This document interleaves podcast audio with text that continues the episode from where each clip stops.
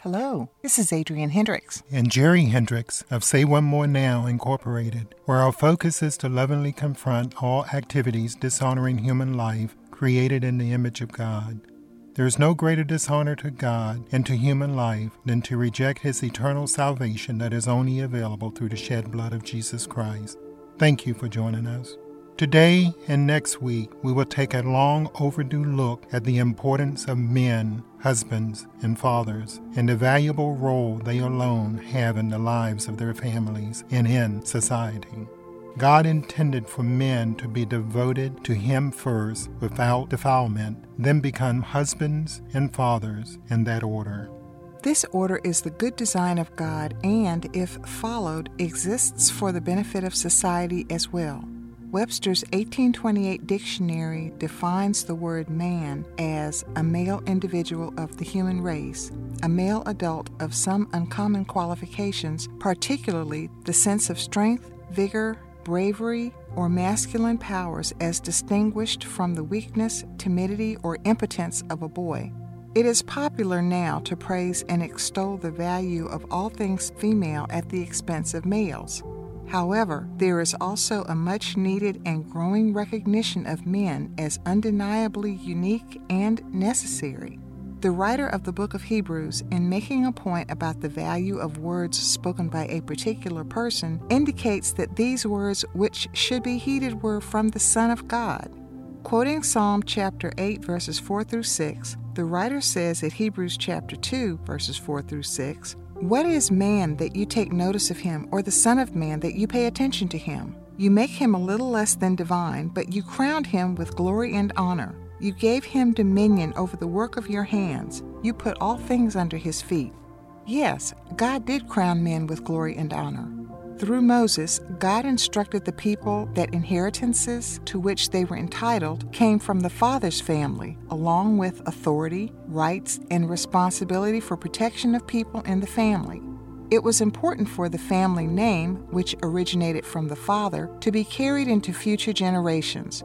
References to laws supporting these concepts can be found in the Bible at Leviticus chapter 25, Numbers chapters 27 and 36, Deuteronomy chapters 21 and 25, 1 Samuel chapter 2, and Ruth chapter 4, among other places.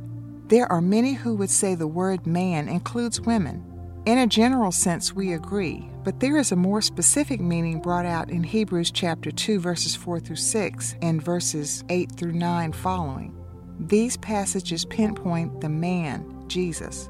Now, when God put everything under him, he left nothing outside his control. However, at the present time, we do not yet see everything put under him, but we do see someone who was made a little lower than the angels. He is Jesus, who is crowned with glory and honor because he suffered death, so that by the grace of God he might experience death for everyone. From the beginning, God told the man and the woman he created to fill the earth with people and take dominion over the earth. At Genesis 1, verses 27 and 28, so God created man in his own image. In the image of God created he him, male and female created he them. And God blessed them and God said unto them, Be fruitful and multiply, and replenish the earth, and subdue it, and have dominion over the fish of the sea, and over the fowl of the air, and over every living thing that moves upon the earth. After the sin of Adam, God did not abandon humanity.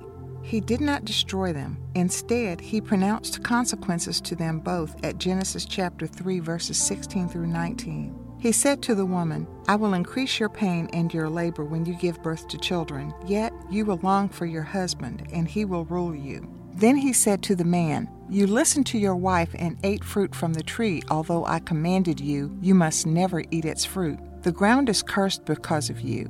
Through hard work, you will eat food that comes from it every day of your life. The ground will grow thorns and thistles for you, and you will eat wild plants. By the sweat of your brow you will produce food to eat until you return to the ground because you were taken from it. You are dust, and you will return to dust.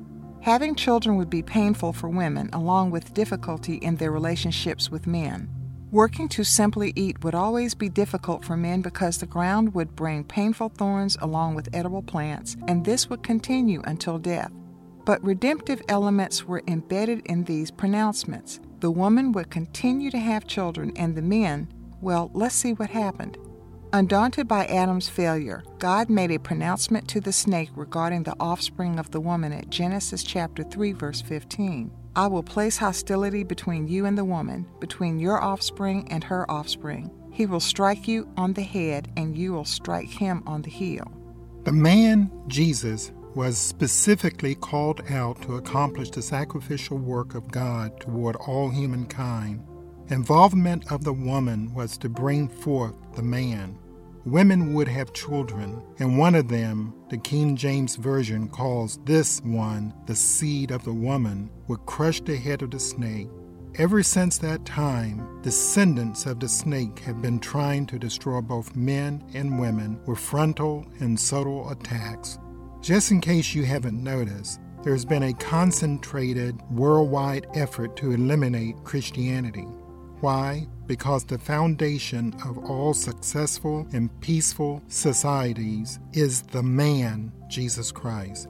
In the process of doing research for this message, we found several sources outlining strategies to destroy the family for the purpose of destroying human society as a collection of independent, self directed individuals. The enemies of God intended to turn people made in God's image into mindless, soulless animals that are herded, bred, and consumed as commodities.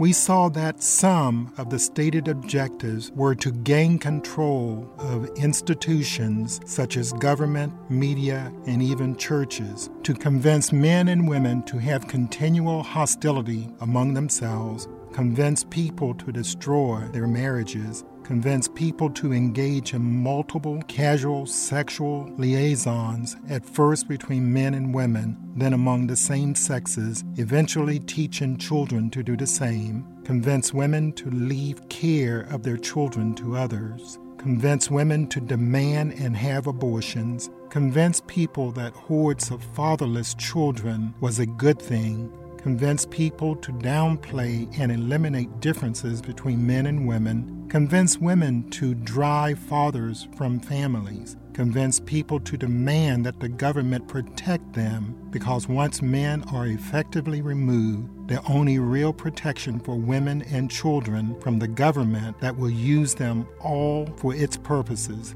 is gone. Entire nations have been subjected to these assaults for some time now.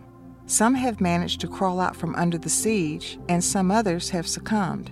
Many, however, seem well on the way to the conclusion these demonic engineers had in mind. All of these plans are working to eliminate institutions that hold societies together by first destroying families and by association the church. They deny the existence of God and the validity of the Bible, but the Bible says this about that kind of destruction at Psalm chapter 11, verses 2 and 3. Look, the wicked have bent their bow and placed their arrow on the string to shoot from the darkness at the upright in heart. When the foundations are destroyed, what can the righteous do? Does any of this sound familiar? Those who are considered baby boomers born between 1946 and 1964 may remember when some of these changes began to appear. We were stunned to see that the enemy had laid out and followed such a clear playbook for the destruction of what God made but we shouldn't have been. Take a look around. Do you see any of this taking place in your families, neighborhoods, cities, and states today?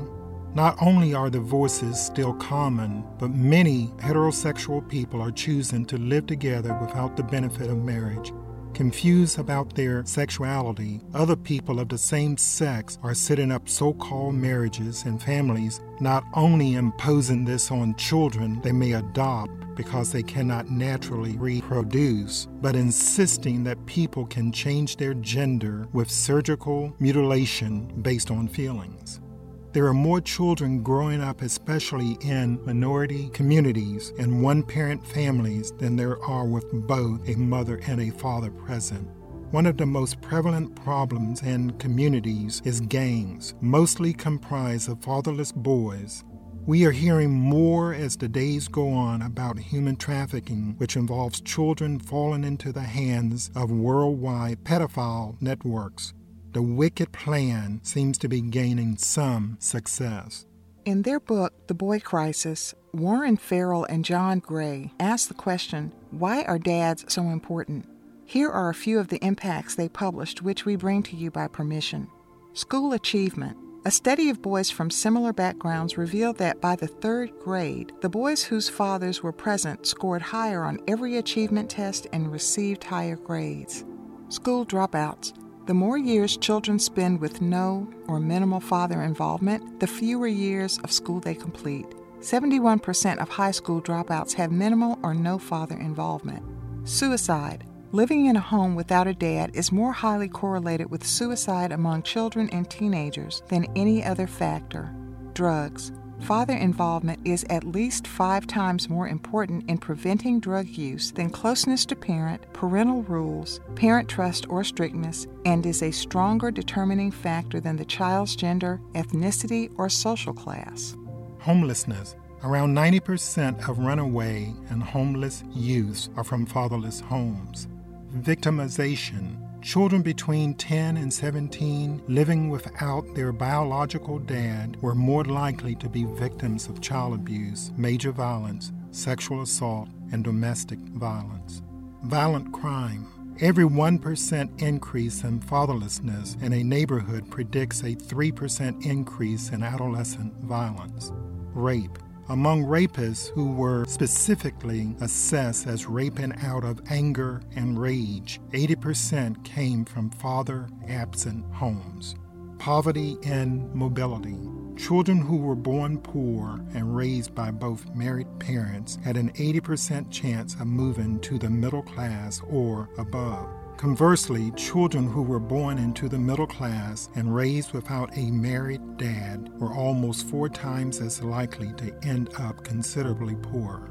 Trust. The more contact children have with their dads, the more easily they make open, receptive, and trusting contact with new people in their lives. Empathy. The amount of time a father spends with a child is one of the strongest predictors of the child's ability to empathize in adulthood. The reason this is a crisis with the boy population is that boys grow up to be men, husbands, and fathers. And absent fathers or abusive fathers exemplify an absent or abusive heavenly father. Men, husbands, fathers we cannot and we must not let this continue. Fathers, we are needed more right now than ever before. Our families, our homes, and our societies are being destroyed right before our eyes. But as terrible as all these things are, they are not the real end game. The end game is to separate us from our rightful place with God as His children and His image bearers to rule and reign with Him. Some think everyone is a child of God. Although the invitation to be a child of God is extended to everyone, the designation is limited to those who are in Christ and led by the Spirit of God as described at Romans 8.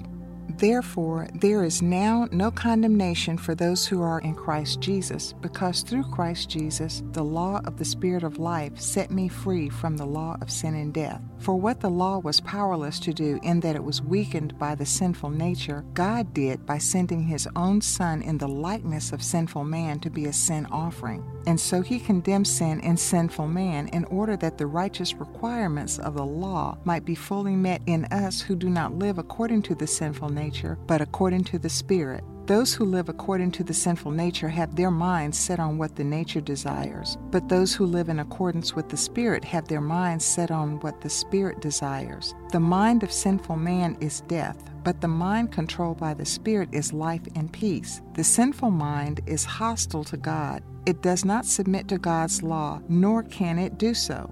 Those controlled by the sinful nature cannot please God. You, however, are controlled not by the sinful nature, but by the Spirit, if the Spirit of God lives in you. And if anyone does not have the Spirit of Christ, he does not belong to Christ. But if Christ is in you, your body is dead because of sin, yet your spirit is alive because of righteousness. And if the spirit of him who raised Jesus from the dead is living in you, he who raised Christ from the dead will also give life to your mortal bodies through his spirit who lives in you. Therefore, brothers, we have an obligation, but it is not to the sinful nature to live according to it. For if you live according to the sinful nature, you will die. But if by the Spirit you put to death the misdeeds of the body, you will live, because those who are led by the Spirit of God are the sons of God. For you did not receive a spirit that makes you a slave again to fear, but you received the spirit of sonship, and by him we cry, Abba, Father. The Spirit Himself testifies with our spirit that we are God's children. Now, if we are children, then we are heirs, heirs of God and co heirs with Christ, if indeed we share in His sufferings, in order that we may also share in His glory. Paul explains this relationship further at Galatians 4, verses 1 through 7. Now, what I am saying is this. As long as an heir is a child, he is no better off than a slave, even though he owns everything. Instead, he is placed under the care of guardians and servant managers until the time set by the Father. It was the same way with us. While we were children, we were slaves to the basic principles of the world. But when the appropriate time had come, God sent His Son, born of a woman, born under the law, in order to redeem those who were under the law, and thus to adopt them as His children. Now, because you are his children, God has sent the Spirit of his Son into our hearts to cry out, Abba, Father. So you are no longer a slave, but a child. And if you are a child, then you are also an heir because of what God did. Of course, the enemies of God do not want us with God as his children. They have had their fate revealed to them and to us at 1 Corinthians chapter 6 verses 1 and 2. Do you not know that the saints will judge the world? And if the world will be judged by you, are you unworthy to judge the smallest matters? Do you not know that we will judge angels, let alone ordinary matters?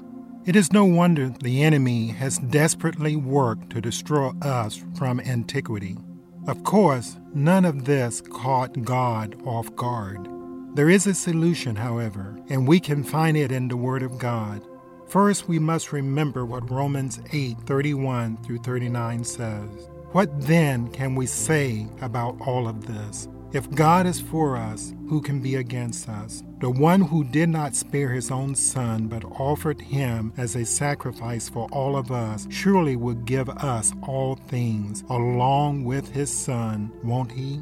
Who will accuse God's elect? It is God who justifies. Who is the one to condemn? It is the Messiah Jesus who is interceding on our behalf. He died and, more importantly, has been raised and is seated at the right hand of God. Who will separate us from the Messiah's love? Can trouble, distress, persecution, hunger, nakedness, danger, or a violent death do this?